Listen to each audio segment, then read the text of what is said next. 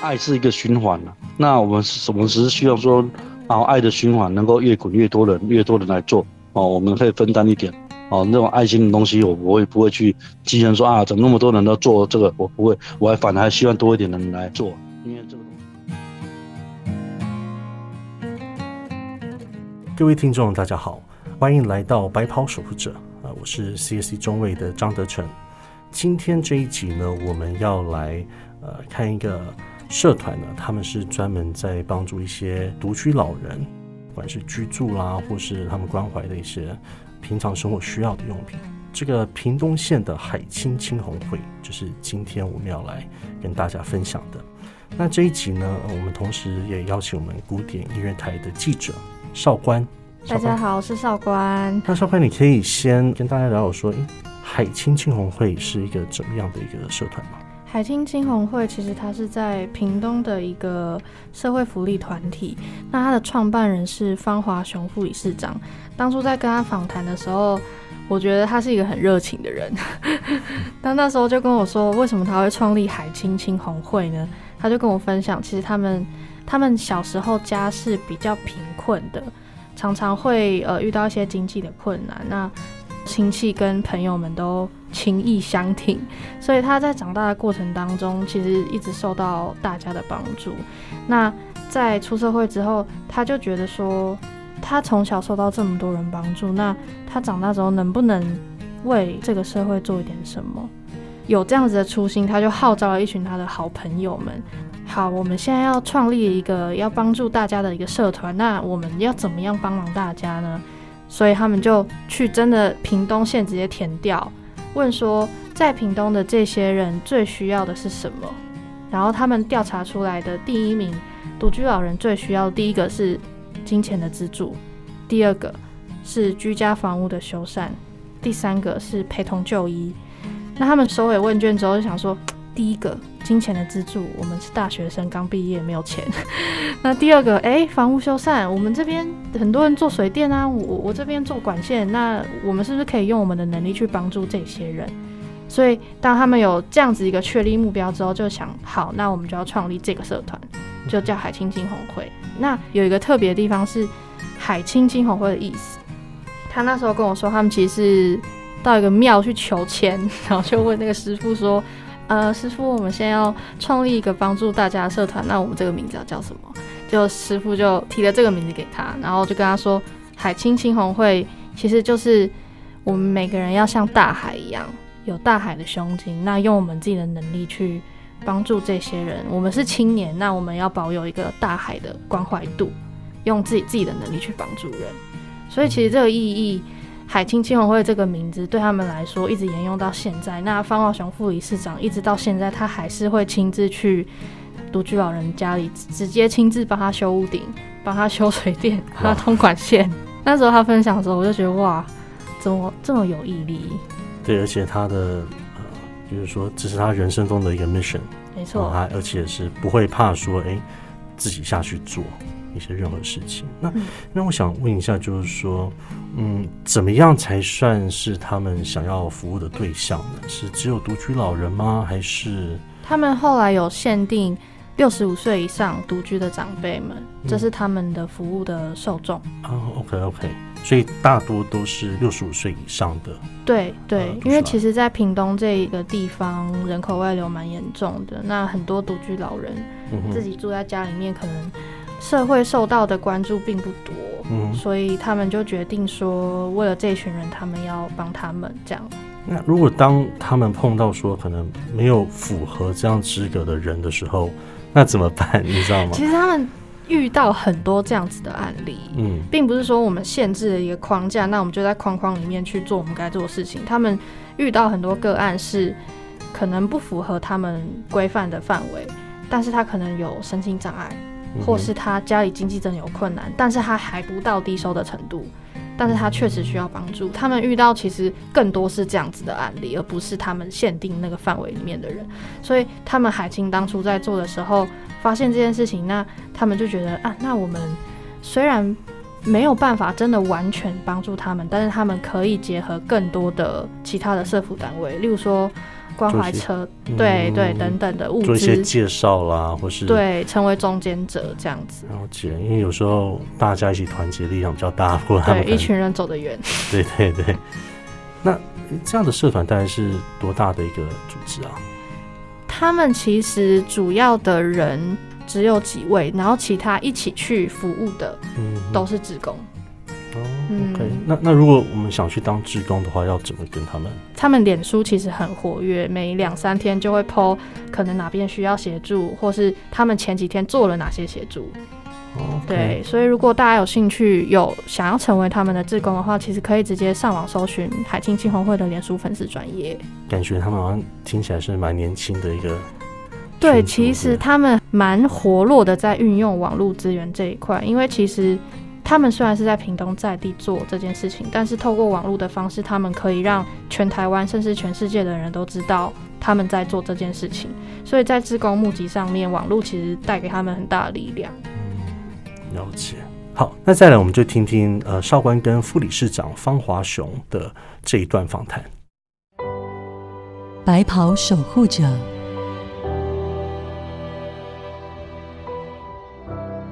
我是海青青农会的副理事长，我叫方华雄。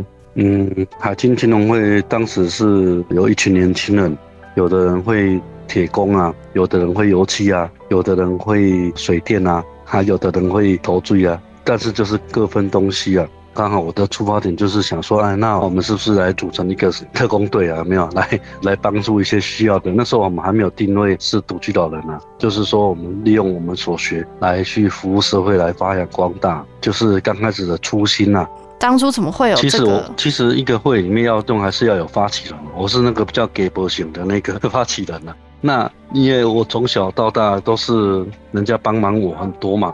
我读书的时候，我的学费啊都是我的亲戚帮我支付。那时候我家有遇到一些困难，可能也没有办法读毕业啊。那时候就很多亲戚朋友都帮我忙，甚至有一次我们家还被查封啊。那时候都靠别人帮忙嘛哈。当有一天我有自己办法赚钱的时候，我们就想说拿一点好来回馈社会，就算没有钱，我们出一点力也没关系啊。当时的出发点是这样子的，副理事长，您本身就是一个循环的开头，就是你从小受惠于大家，然后长大决定要把这个关心跟爱送出去的感觉。对对对对对，所以我才会组织这个会，把各有专长的一些好朋友都纳入到我们的团队里面。那第一次进去个案的地方跟您想象中有一样吗？可能曾经抱着满腔热血，但是实际进去之后发现好像事情比想象中严重。有啊，都有啊，一定的啊，很多很特别的啦。我们这个要讲很多个案例哦，其实也讲不完，我可以讲几个比较特别的。好，我们记得那个有一个独居老人哦，他们住在很高的深山。春日的深山哦，那个他说一般团体是没有再过去，因为太远了，大概要1-2个小时吧，反正就是很高的高山啊。一个独居老人住在那个地方了，那个独居老人有一个孙啊，这边有个果园，在放工具的那个工具室啊，有没有？就给他的阿姐住了，啊，当然是没什么钱，改善他的那个环境嘛，就透过村长找到了我们啊，我们去看工具室里面只有睡觉的地方了，也没有水啊。也没有厕所，什么都没有啊。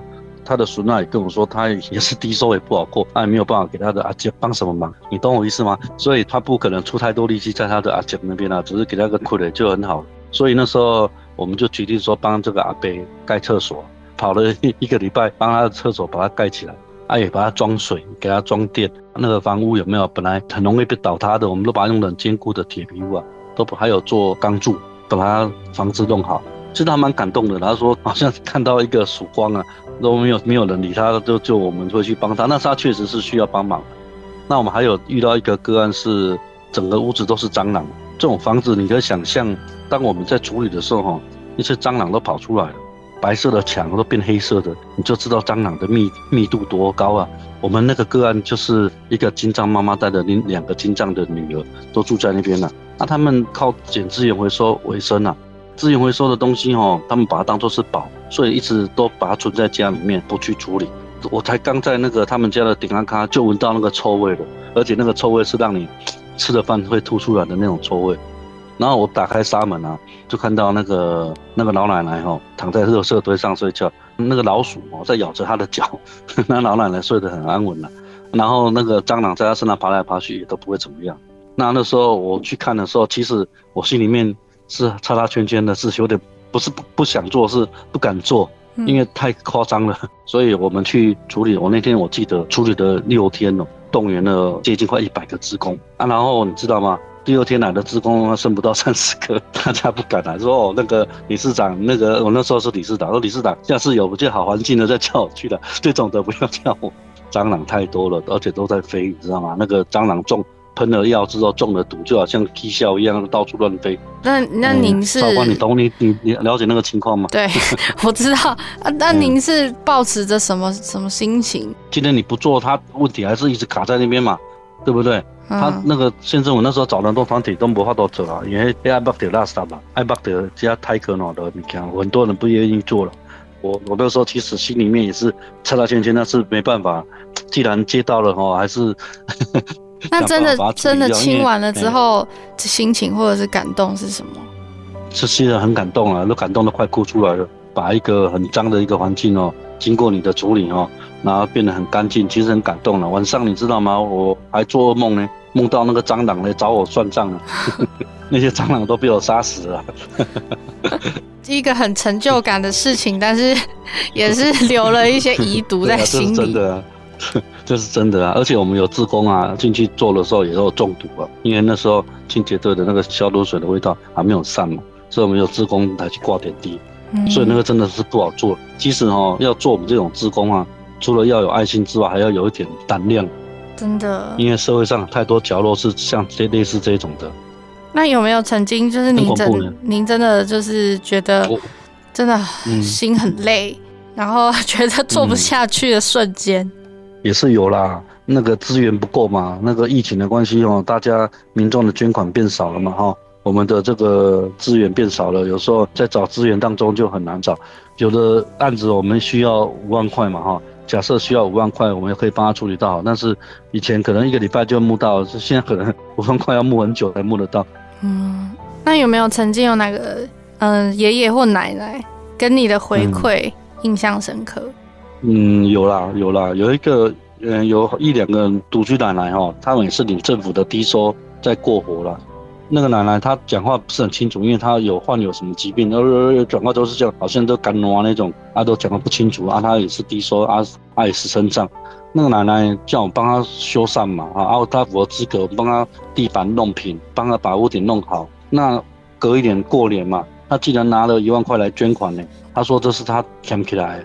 每个月剩1点，剩500，剩1000，扛起来又回捐给我们了。隔一年那个奶奶又捐了6600给我，就说这个她存的，她怕我会笑她，她说是不是捐太少？但是那个是她的全部了。对啊，还有一个高职的小女生啊，她瘦小小，但是她很有爱心，就读我们这边附近的一间高中嘛，1个礼拜来我这边捐200块呢，但是她1个礼拜5天上课，她爸爸妈妈只给她500而已呢，1天就100啊。哎呀、那他还有办法捐200，那我就问他说、啊、你都没有在吃哦，他就很瘦啊，他说我不用吃很饱就够就好了，他剩下的钱他就把它捐出来，让我们去帮助其他的独居老人，其实还蛮感动的啦。其实哦，他的那个100块哦，比人家很有钱的捐10万捐100万都来的还有意义和价值。就是你们在这路上做了这么久，但是还是会一直被这些把自己的东西愿意付出给别人的人感动。对啊，没错啊，那海清除我们做很久了。目前海清现在的组织里面有几位啊？就是他的那个成员是？我们的志工有50-60个啊，按我们的理监事有12个啊，我们还有聘请总干事啊，刚刚你采访的那个就是我们总干事啊。对。那我们还有社工，还有那个4个客服老师。那你们所有的资金来源都是大众的捐款吗？募款，对，网络上也有，你可以到那个乐公益的网站，就可以看到我们海清青农会的一个专案，就是有一份心啊，都可以到网站上来捐款支持我们。那你们的50-60位志工是他们平常还有自己的工作，然后有个案的时候来帮助。志工都是这样啊。那等于是你们把你们所有工作以外的时间都投入在这件事。有空余的时间啊，啊，这个也要有一份心啊，啊，也是要有你们的支持啊。那你有想过自己会做这件事情做多久吗？嗯，会做多久？会做很久呢，应该无止境吧。但做到我们没办法做啊，嗯，就做到不能再做的那一天。